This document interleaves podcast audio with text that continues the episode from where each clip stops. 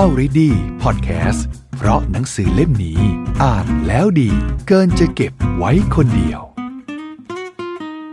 สวัสดีครับขอต้อนรับทุกท่านเข้าสู่ Already ครับกับผมทัศภาคเลิศเสวตพงศ์ครับครับผมรบินหาญอุตสาหะครับครับผมนพดลร่มโพครับสวัสดีครับอาจารย์สวัสดีครับแท็บสวัสดีครับทั้งสองท่านครับวันนี้เราเปลี่ยนโหมดนิดนึงนะครับเราจะเปลี่ยนโหมดมาเป็นสัมภาษณ์นักเขียนแทนนะครับเพราะว่าหนังสือที่เราเลือกกันมาในวันนี้ครับก็คือเล่มนี้ครับทักษะที่หายไปนะครับในศตวรรษที่ยี่สิบเอ็ดนะครับ The Lost Skill ซึ่งเป็นผลงานเล่มล่าสุดของอาจารย์นพดลเองนะครับวันนี้เราก็เลยจะเปลี่ยนโหมดนะครับเป็นผมกับแท็บเนี่ยชวนอาจารย์คุยกับเรื่องของที่มาที่ไปของเล่มนี้ว่าเป็นยังไงคิดยังไงแล้วก็อยากจะสื่อสารอะไรกับผู้อ่านนะครับอ่ะผมเริ่มเลยแล้วกันเพื่อเป็นการเสียเวลาทำไมเล่มนี้เอาเริ่มจากชื่อเรื่องก่อนทำไมถึงตั้งชื่อว่า The Lost Skill ครับอาจารย์ครับคือส่วนตัวผมเนี่ยผมผมกำลังคือผมชอบอ่านหนังสือนะแล้วผมก็คิดว่าโอ้โหเราชอบอ่านหนังสือประเภทที่สกิลที่มันแอดวานซ์น่ะสกิลที่เรายังไม่มี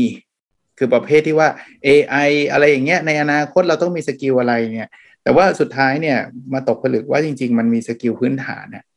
ผมผมเริ่มจากคอนเซปต์ในหนังสือเนี่ยนะคือคือพอมีคนถามผมบอกว่าเอ้ยทักษะอะไรที่ต้องมีในอนาคตเนี่ยผมเรียนตรงๆว่าตอบลำบากเหมือนกันเพราะว่าไอ้สิ่งที่ต้องมีในอนาคตเนี่ยเดี๋ยวแป๊บเดียวมันก็จะเปลี่ยนแล้วอะสมมุติว่าปีสองพันยี่สิบเอ็ดเนี่ยเราพูดพูดบอกว่าปีหน้าต้องมีทักษะนี้ปีนู้นต้องมีทักษะนั้นแต่พอมันเกิดสองพันยี่สิบสองปุ๊บเนี่ยเชื่อเลยว่าทักษะที่บอกว่าควรจะต้องมีในปีสองพันยี่สิบเอ็ดก็ต้องเปลี่ยนผมเลยกลับมานั่งคิดว่าจริงๆทักษะที่เราควรมีคือทักษะการเรียนรู้อะคือเราต้องมีทักษะว่ามันจะมีอะไรใหม่มาก็ตามเนี่ยนะเราเราต้องต้องเรียนรู้สิ่งใหม่เสมอเพราะฉะนั้นเนี่ยมันก็เลยกลับมาที่ว่าเอ๊ะแล้วตอนนี้เรามีความความพร้อมในการเรียนรู้มากน้อยแค่ไหนกับการเปลี่ยนแปลงจึงเป็นที่มาว่าไอ้ lost skill หรือสกิลที่มันหายไปจริงๆเนี่ยมันคือการเรียนรู้มากกว่าถ้าเรามีสกิลตัวเนี้ย เอ ไอ มาเราก็เรียนรู้มันได้นะคริปโตมาเราก็เรียนรู้มันได้นะเมตาเวิร์สมาเราก็เรียนรู้มันได้ถ้าเราเรามีทักษะนี้เป็นพื้นฐานได้เนี่ยผมคิดว่าจะจะทำให้เราอยู่รอดนะจะทำให้เราไม่แค่ไม่ใช่แค่อยู่รอดอ่ะจะทำให้เราประสบความสำเร็จไม่ว่าการเปลี่ยนแปลงมันจะเป็นยังไงก็ตามอันนั้นอันนั้นเป็นที่มาครับคอนเซ็ปต์มันใช่สิ่งที่เขาเรียกว่า lifelong learning เหรอครับอาจารย์คล้ายๆ lifelong learning แต่ว่ามันไม่ใช่เป็นการ learning content นะมันคือ learning มัน learn how to learn อ่ะแบบนั้นนะครับซึ่งมันมีคอร์สเลยนะสอนเรื่องนี้แล้วจริงๆคำนี้เป็นคำที่ผมจำได้ในในในคำนำผมก็เขียนไว้ในหนังสือเล่มนี้ว่าผมได้ยินครั้งแรกๆก็คืออาจารย์ที่ปรึกษาปริญญาเอกผมนานละยี่สิบปีละตอนนั้นเนี่ยเขาถามผมบอกว่าคุณมาเรียนปริญญาเอกเนี่ยคุณคิดว่าคุณจะได้อะไรกลับไปผมก็ผมก็ตอบเรื่องที่ผมเรียนเนี่ยผมก็บอกว่าเออเนี่ยผมเรียนเรื่อง performance measurement ผมก็ต้องรู้เรื่องนู้นเรื่องนี้เขาบอกว่าเรื่องเนี้ยเดี๋ยวแป๊บเดียวมันก็ล้าสมัยสิ่งที่คุณจะได้กลับไปในการเรียนปริญญาเอกคือคุณจะรู้ว่า learn how to learn นะคุณจะรู้ว่าต่อไปอ่ะมันมีเรื่องใหม่ๆมาคุณจะเรียนรู้มันได้ยังไงเรียนรู้เชิงลึกนะเรียนรู้ทางด้านวิจัยอะไรเงี้ยผมว่าอ๋อเออก็เก็ทไอเดียนะจริงคอนเทนต์แป๊บเดียวมันก็ล้าสมัยละแต่ที่เราอัปทูเดตได้เนี่ยเพราะเรามีทักษะแบบเนี้ยว่าเราจะเรียนรู้วิธีการเรียนรู้ยังไงมันก็จะติดตัวเราไปเรื่อยๆครับก็เอามาอัดแอปได้เรื่อยๆอารมณ์นั้นครับอาจารย์ครับจริงๆกระบวนการในการเรียนรู้เอ่อทักษะใหม่ๆเนี่ยมันมีขั้นตอนมีมีวิธีคิดอยู่เหมือนกันใช่ไหมครับไม่ใช่ว่าแค่ว่าเอออ่ะฉันจะเรียนปุ๊บลงคอร์สแล้วเรียนเลยจริงๆมันควรจะต้องมีการวิเคราะห์มีการพิจารณามีการเอ่อทำการหาข้อมูลอะไรยังไงเป็นขั้นเป็นตอนยังไงครับอาจารย์เพื่อให้การเรียนรู้ของนั้นมันเหมาะสมที่สุดครับอย่างที่คุณแทบพูดถูกต้องเลยครับเราเราเรียนรู้ไม่ได้ทุกเรื่องอยู่แล้วครับเพราะว่าเราเรียนเรียนรู้ทุกเรื่องก็ไม่ต้องทำอะไรแล้วครับมันมันเยอะไปหมดเลยนะอย่างแรกคือเราต้องหาหัวข้อที่เราควรจะเรียนรู้นั่นเองคราวนี้ถามพอมันมีคำถามประเภทนี้ว่าอาจารย์จะเรียนรู้เรื่องอะไรดีมันก็มันก็ต่างกันนะคุณเป็นอะไรล่ะคุณเป็นนักการตลาดหัวข้อที่คุณจะเรียนรู้ก็จะต่างจากคนที่เป็นนักการเงินเพราะว่าคอนเทนต์มันหรือบริบทมันต่างกันแต่ว่าสเต็ปอย่างแรกที่คุณแทบพูดนะครับคือเราต้องหาหัวข้อก่อนว่าสิ่งที่เราควรจะต้องเรียนรู้คืออะไรอันนั้นเป็นหัวข้อเราต้อง prioritize มันอะเราเรียนรู้ไม่ได้ทุกเรื่องพอเราได้หัวข้อเนี่ยเราเราค่อยดำดิ่งกับไอ้หัวข้อนั้นลงไปครับว่าวิธีการเรียนรู้มันมีได้กี่วิธีหลายวิธีเนาะซึ่งหนังสือเล่มนี้ก็จะพูดถึงเรื่องการอ่านหนังสือหรือพูดถึงเรื่องการเขียนการการเรียนผ่านคอร์สผ่านอะไรต่างๆพวกนั้นนะครับแต่ว่าสุดท้ายเนี่ยมันคือมันจะต้องหาวิธีที่มันมันตอบโจทย์เราอะถ้าถ้าเป็นหลักไอ้พวกแนวแบบเขาเรียกว่าอะไรการศึกษาเนี่ยคนเราเนี่ยเราเรียนรู้ผ่าน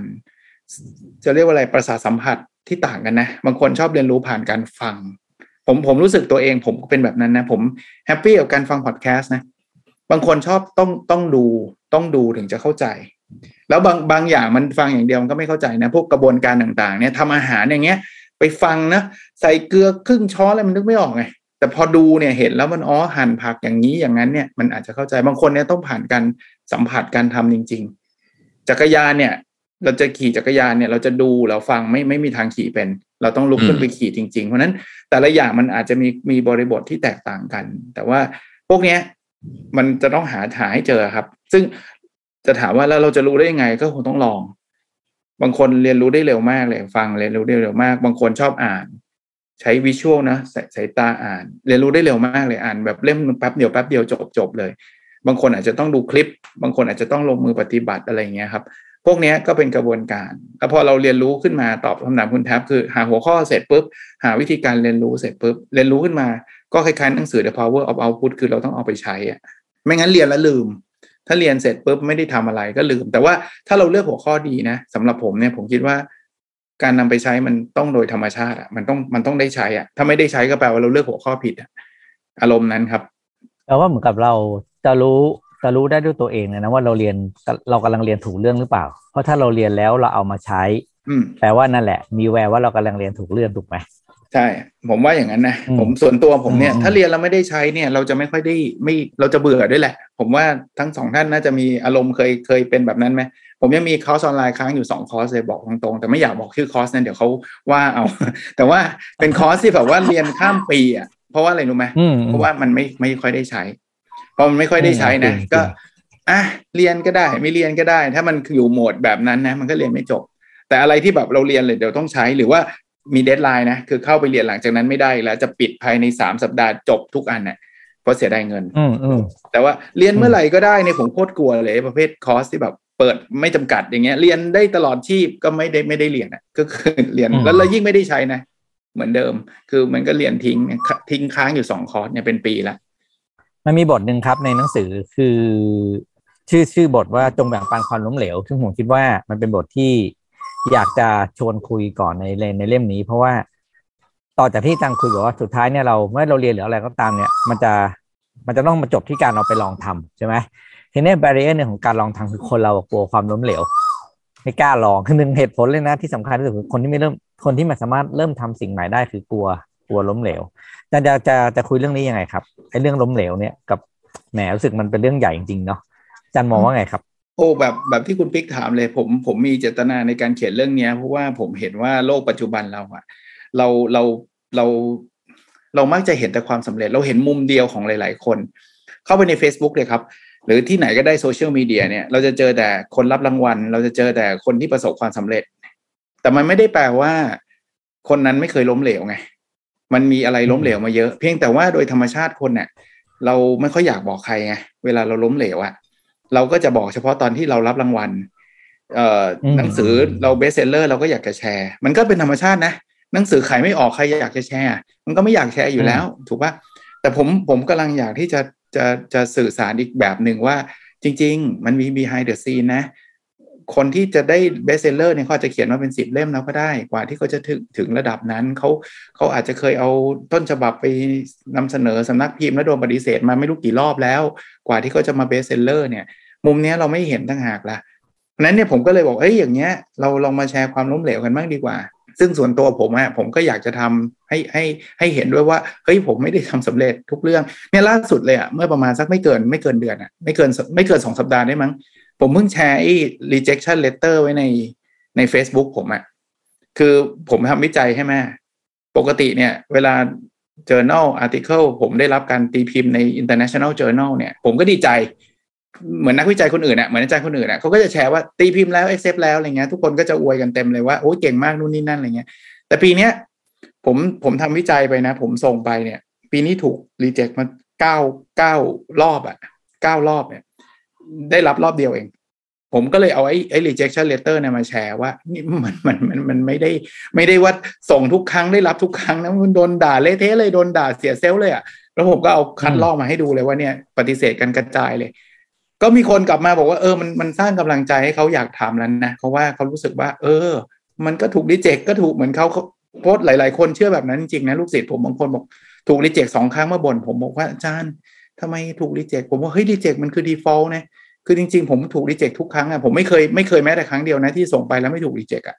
ดนโดนด่าโดนโหมาเป็นชุดเลยนะกว่าจะตีพิมพ์ได้แต่ละเปเปอร์เนี่ย สามถึงสี่ รอบโดยเฉลี่ยบางบางที่ก็ยังมากมากกว่านั้นเป็นสิบรอบก็ยังเคยมีแต่ว่าผมว่าพอเราแชร์ความล้มเหลวกันบ้างเนี่ยคนจะมีกำลังใจมากขึ้นนะคนจะกลัวน้อยลงอย่างที่คุณปิ๊กพูดเมื่อกี้เลยครับผมต้องการให้คนกลัวน้อยลงรีเจ็คมันไม่ได้เป็นอะไรที่มันเจ็บปวดแต่ว่ามันไม่ได้เป็นอุปสรรคมากมายหรอกคือคุณผ่านไปได้แหละเชื่อเชื่อเหอะคุณผ่านไปได้แล้วเดี๋ยวคุณจะเก่งขึ้นมันไม่มีใครผ่านมาตั้งแต่แบบโอ๊ตมาถึงปุ๊บได้ได้เบสเซลเลอร์มาถึงปุ๊บตีพิมพ์เจอร์นัลระดับท็อปได้ทันทีผมก็เลยบอกว่าเออลองแชร์ความล้มเหลวแล้วชีวิตเรามันต้องมีอ่ะผมไม่เชื่อว่าใครจะเพอร์เฟคที่แบบไม่มีแล้วไม่มีเลยก็เอ็กเซปชันแนลก็อย่าไปอย่าไปต้องไปเรียนแบบเพราะหรอกเขาเขาก็เป็นหนึ่งในโลกแล้วล่ะอารมณ์นั้นนะผมจำได้ว่ามีอาจารย์ที่ไหนสักที่หนึ่งนะเขาทำอันนี้แต่ผมไม่ได้เขียนไว้ในหนังสือมั้งแต่ว่าเล่าให้ฟังอันนึงคือเขาเขาบอกว่าเรซูเม่เราอ่ะมันจะเป็นเรซูเม่ที่มีแต่ความสำเร็จถูกไหมเรซูเม่มัน achievement อะไรนู่นนี่นั่นเพราะสมัครงานใช่ไหมถ้าจำไม่ผิดอาจารย์จากออกฟอร์ดหรือจากใครสักที่หนึ่งเขาทำเรซูเม่ขึ้นมาอันหนึ่งเขาบอกเป็นเรซูเม่แห่งความล้มเหลวขอทุนไม่ได้สมัครแล้วตกไม่คนไม่รับเข้าเรียนอะไรเงี้ยเป็นเรซูเม่แบบมีแต่ลิสต์ที่ล้มเหลวเออผมว่ามันก็ไอเดียมันก็ดีเหมือนกันนะคือคนเนี่ยเห็นอีกมุมหนึ่งว่าคนมันไม่ใช่สำเร็จทุกทุกเรื่องที่ทำ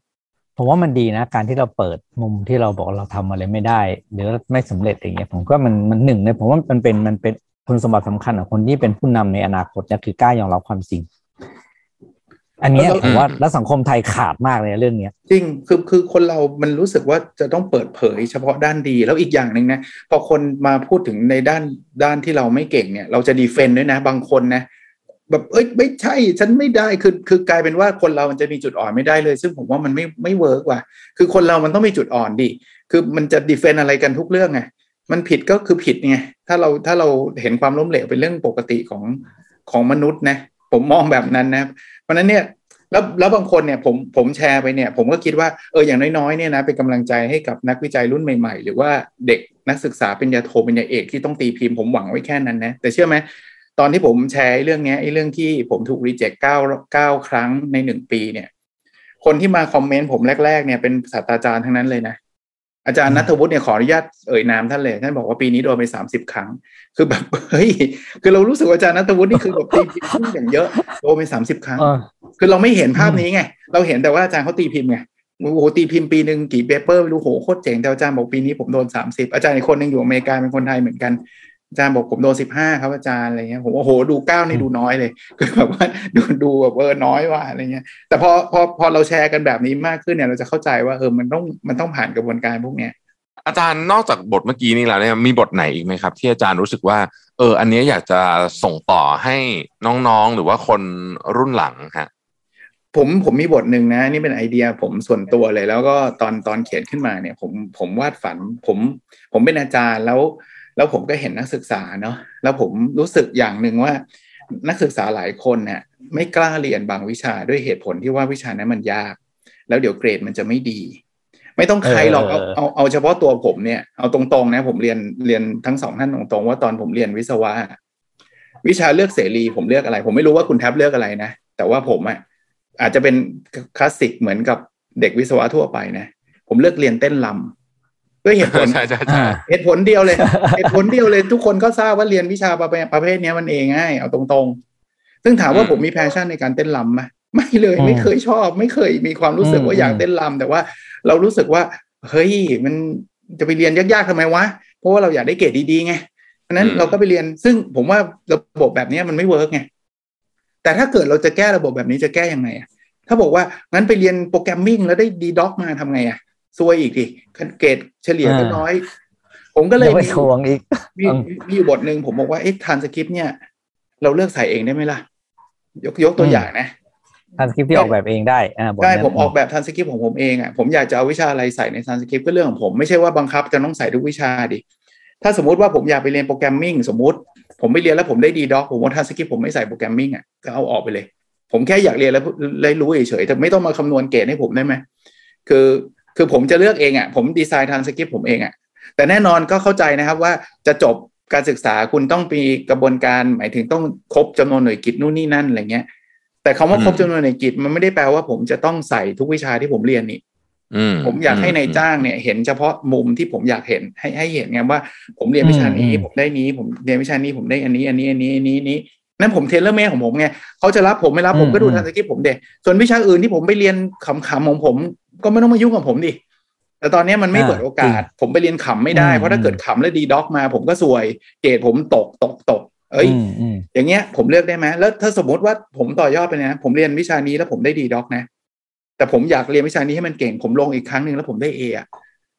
เอ้ยอย่างนี้ต้องให้ผมโชว์เฉพาะ A ดิให้ผมโชว์ดีด็อกด้วยทำไมอ่ะก็ก็สุดท้ายผมได้ A ไงมันเหมือนเหมือนวิ่งวิ่งแล้วผมครั้งแรกผมวิ่งร้อยเมตรแล้วผมได้ยี่สิบวิแต่วิ่งครั้งที่สองผมได้สิบวิอ่ะผมก็ต้องเอาสถิติล่าสุดของผมอ่ะเพราะว่าสุดท้ายผมเก่งขึ้นมาได้อารมณ์ผมเป็นแบบนี้นะผมว่าถ้าเป็นแบบนี้คนจะกล้าเรียนมากขึ้นคุณเรียนแล้วคุณทำอะไรไม่ได้คุณคุณเรียนแล้วคุณเละเทะคุณก็เลิกไปก็ไม่เป็นไรแต่มันไม่ได้เฮิร์ตคุณไงมันไม่ได้เป็นตราบาปที่ติดอยู่ในทรานสคริปต์คุณตลอดชีวิตนะคือคืออย่างเงี้ยผมคิดว่ามันมีโอกาสไหมอ่ะที่จะทำให้คนสามารถที่จะอยากเรียนอะไรก็เรียนไปแล้วเรียนแล้วไม่ชอบอยู่ก็ถอยออกมาแต่คุณได้ได้ทดลองได้เรียนแล้วแล้วก็แล้วก็ไม่มีอะไรเป็นเรคคอร์ดที่เป็นชนะติดหลังคุณไปอะไรเงี้ยอันเนี้ยอันเนี้ยเป็นอารมณ์ที่ผมอยากจะแชร์นะถ้าส่วนส่วนตัวผมในฐานะเป็นอาจารย์อย่างเงี้ยเด็กจะลงเรียนกันเต็มที่เรียนมาเลยเราไม่ชอบก็ไม่ชอบไม่ชอบก็ออกไปเท่านั้นเองแต่ตอนนี้มันไม่ได้นะนะซิสเต็มปัจจุบันมันไม่ได้อารมณ์นั้นครับอารมณ์นั้นคือถ้าเป็นอย่างนี้จริงๆเนี่ยนะถ้าผมเลือกเฉพาะเกรดที่ผมอยากจะโชว์นะอาจารย์เกรดเฉลี่ยผมปริญญาตรีเนี่ยนะจะประมาณ สามจุดเจ็ด ก็หรูหราก็ผมแล้วแล้วผมเลือกเฉพาะวิชาที่เป็นจริงจังเลยนะเพราะชีวิตผมเนี่ยพังเพราะไอ้วิชาเลือกเสรีทั้งนั้นนะไอ้ที่แบบไปเรียนไอ้ที่แบบหวังว่าเรียนจะไปเอาเกรดเนี่ยนะพังหมดทุกอันเพราะสุดท้ายมันตอบโจทย์ว่าเราไปเลือกเรียน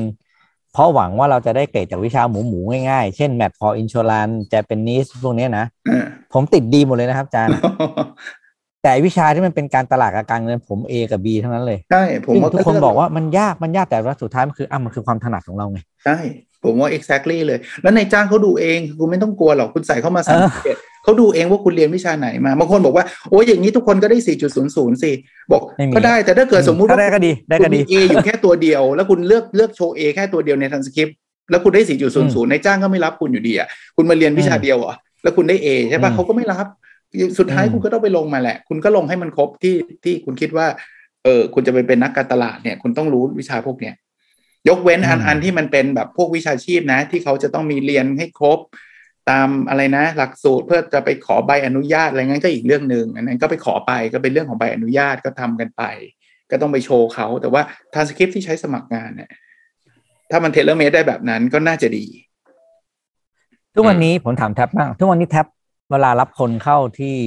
ที่ที่บริษัทอะแท็บมองสกิลอะไรบ้างครับ เอช อาร์ แท็บมองอะไรบ้างอันดับแรกต้องต้องดูทัศนคติที่คล้ายๆกับว่ายินดีจะเปลี่ยนแปลงหรือเปล่าอะไรเงี้ยฮะคือคือคือทุกคนบอกหมดแหละว่าเปลี่ยนแปลงเปลี่ยนได้เปลี่ยนพร้อมเปลี่ยนแปลงอะไรเงี้ยแต่ว่าเราต้องค่อยๆแงะลงไปว่าจริงๆแล้วเขาชอบในหรือว่าแม้แต่จะรู้สึกว่าสามารถเปลี่ยนแปลงได้ด้วยความไม่อึดอัดเกินไปหรือเปล่าเพราะว่ายุคนี้ต้องยอมรับตรงว่าคือเครื่องไม้เครื่องมือต่างๆนาที่เราซื้อมาใช้เนี่ยนะฮะหรือแม้แต่ว่าวิธีการทำการตลาดทำงานของเรานู่นนี่เนี่ยเออมันได้ผลอยู่แป๊บเดียวครับเดี๋ยวมันเปลี่ยนอีกละเพราะฉะนั้นถ้าเกิดคนที่มีความรู้สึกว่าเอ้าเดี๋ยวต้องเปลี่ยนวิธีการทำงานอีกแล้วเหรออะไรเงี้ยฉันอยากจะทำแบบเดิมอย่างเงี้ยถ้าเราถ้าเราจับเซนส์นี้ได้ปุ๊บเนี่ยอันนี้จะไม่เหมาะกับธุรกิจเราเลยเราก็ต้องพยายามระวังข้อนี้ครับเรื่องทัศนคติสำคัญอันที่สองไอ้เรื่อง hard skill บางอย่างที่คนบอกว่าเออฉันทำไอ้นู่นนี่เป็นอ่ะต้องทดสอบด้วยว่าทำเป็นจริงเปล่าบางทีบางคนบอกทำเป็นทำไม่เป็นก็มีเยอะเหมือนกันเราก็ต้องแน่ใจเรื่องพวกนี้ฮะให้ให้มันให้มันชัวร์ว่าเออนั่นเพราะผมคิดว่าประเด็นพวกนี้เป็นประเด็นสำคัญเออในแง่ที่ว่าเวลาเราจะเอาคนเข้ามาเนี่ยทั้ง soft skill ทั้ง hard skill แล้วก็ทั้งใช้คำว่าอะไรเดียวความสามารถในการเปลี่ยนแปลง adaptability พวกนี้ต้องต้องดีจริงๆประมาณนั้นฮะจังครับแล้วเราจะดูนั่นไงว่าใครสักคนหนึ่งเนี่ยหรือตัวเราเองเนี่ยเราเรามี the lost skill เหล่านี้อยู่ในตัวไหมเราดูจากอะไรครับผมว่าเราอาจจะต้องถามตัวเองเนาะคือคือเอาเอาถามถ้าถ้าเป็นคำถามที่ง่ายที่สุดแต่ตอบยากหน่อยเนี่ยก็คือถ้าพวกนี้ทุกอย่างมันไม่เหมือนเดิมแล้วอะ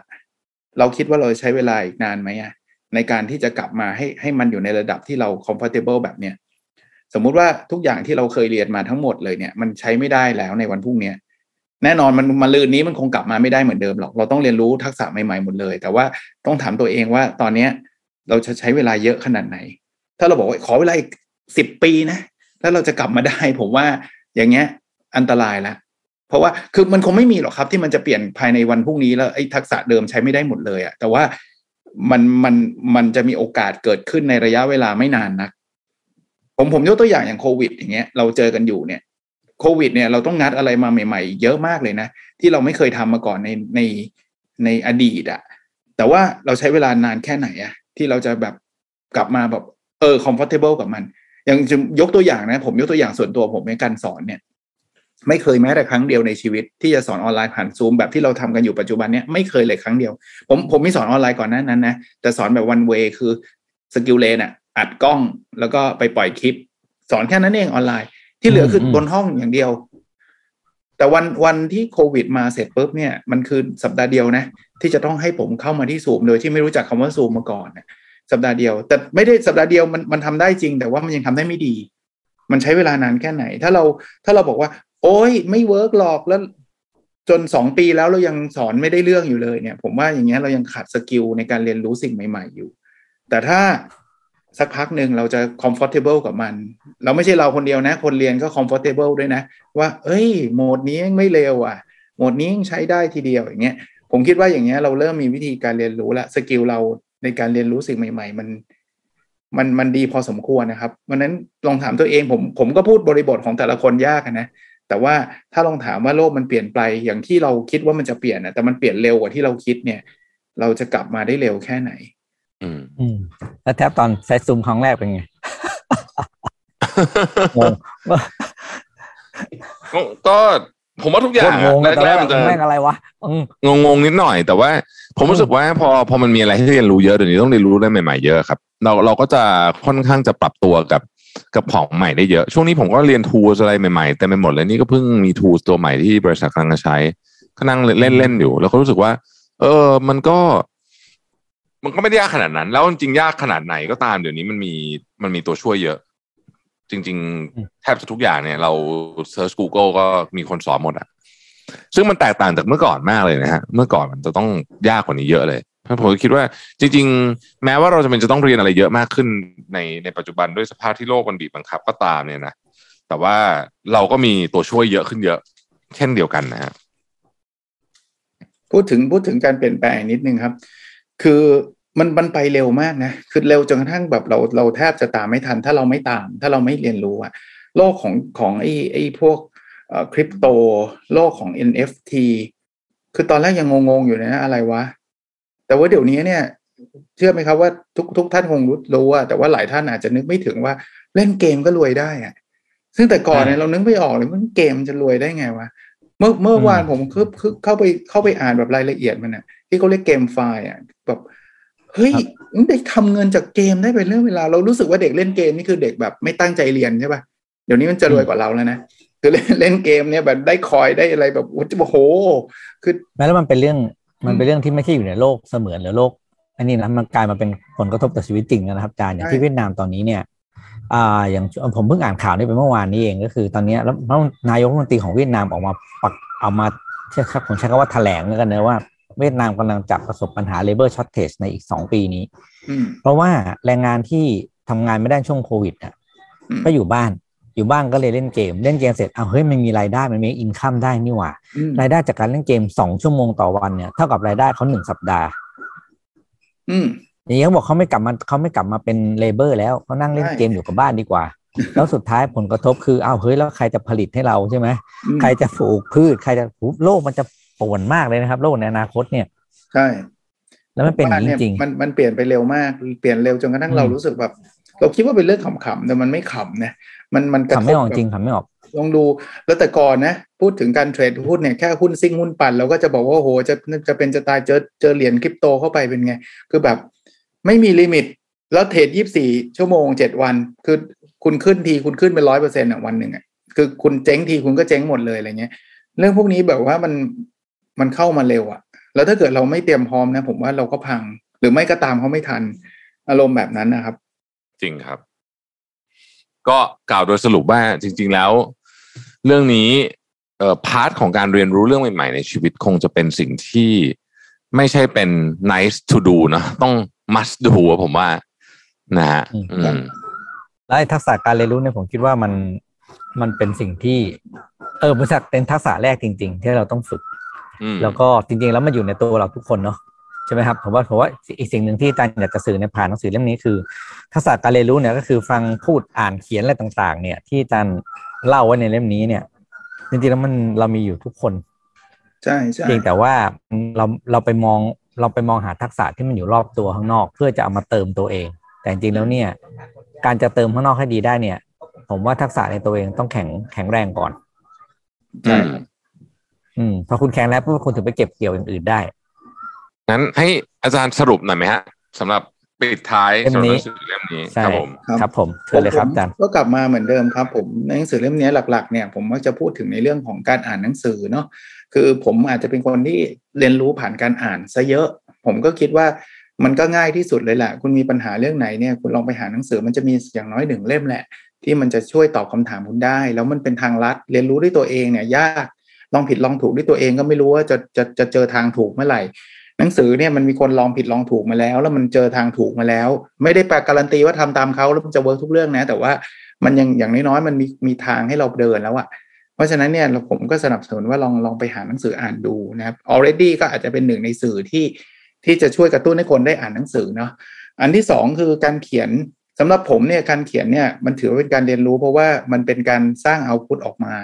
คือถ้าอ่านเฉยๆบางทีมันลืมถ้าเกิดเราสามารถเรียบเรียงสิ่งที่เราอ่านออกมาเป็นงานเขียนงานอะไรต่างๆได้เนี่ยก็น่าจะช่วยได้นะครับอันสุดท้ายก็เมื่อกี้เราคุยกันซะเยอะเลยคือคือรูปแบบการเรียนรู้ซึ่งที่คุณแทบพูดไว้เดี๋ยวนี้มันง่ายนะเรามีสื่อในการเรียนรู้เยอะแยะเรามี Google เรามี YouTube เรามีคอร์สออนไลน์เรามีทุกอย่างเสิร์ฟให้เราถึงห้องนอนเลยนะครับถ้าเป็นแต่ก่อนเนี่ยเราต้องออกไปหานะคือจะเรียนก็ต้องเจอหน้ากันไม่เจอหน้าเรียนแบบนี้เรียนไม่ได้หรอกนะแต่โลกเดี๋ยวนี้มันใกล้ชิดกันขนาดนั้นเพราะฉะนั้นเนี่ยอย่าทิ้งโอกาสพวกนี้ครับคือถ้าเกิดเรามีการเรียนรู้อย่างต่อเนื่องเนี่ยเราเราจะเก่งขึ้นเองครับเราวันแรกเนี่ยเรายังไม่เห็นหรอกไอ้ไอ้เรื่องการเรียนรู้เนี่ยมันมันเหมือนการกินอาหารหรือรักษาสุขภาพอ่ะมันไม่ใช่ว่าวันนี้ออกไปวิ่งพรุ่งนี้หุ่นดีมันไม่ได้เร็วแบบนั้นแต่ถ้าวิ่งทุกวันกินของแบบไม่ใช่จังฟู้ดในระยะยาวมันดีแน่นอนผมว่าเรียนรู้ก็เป็นแบบนั้นเรียนวันเดียวไม่ได้เก่งเลยมันไม่มีคอร์สไหนที่เรียนวันเดียวเก่งฉลาดรวยทันทีอย่างเงี้ยไม่มีหรอกแต่มันคือการสะสมในลองเทอมเท่านั้นเองครับก็พยายามจะพูดถึงสามเรื่องนี้เป็นหลักนะครับก็หวังว่าทุกคนน่าจะลองไปปรับใช้กันดูได้ครับผมคิดว่าเป็นหนังสือที่มาเหมาะกับเวลานะช่วงปลายปีพอดีให้เราแบบอ่านแล้วก็รื้อฟื้นตัวเองเพื่อเตรียมตัวเพื่อเข้าสู่ปีหน้านะจะมาถึงนะครับใช่ก็วันนี้ก็ประมาณนี้นะนะครับสำหรับThe Lost Skill นะครับทักษะที่หายไปในศตวรรษที่ยี่สิบเอ็ดนะครับก็ต้องขอขอบคุณอาจารย์นพดลด้วยนะครับที่เขียนเล่มนี้ออกมาเพื่อเตือนเตือนพวกเรานะว่าไม่ต้องไปดิ้นรนหาอะไรข้างนอกเริ่มจากตัวเองก่อนด้านในนะครับเรามีกันอยู่แล้วทุกคนนะให้นำออกมาใช้แล้วก็ฝึกบ่อยๆนะครับก็ขอบคุณสำหรับการติดตาม Already ในตอนนี้นะครับแล้วพบกันใหม่ตอนหน้านะครับสวัสดีครับสวัสดีครับสวัสดีครับสวัสดีครับ Already Podcastเพราะหนังสือเล่มนี้อ่านแล้วดีเกินจะเก็บไว้คนเดียว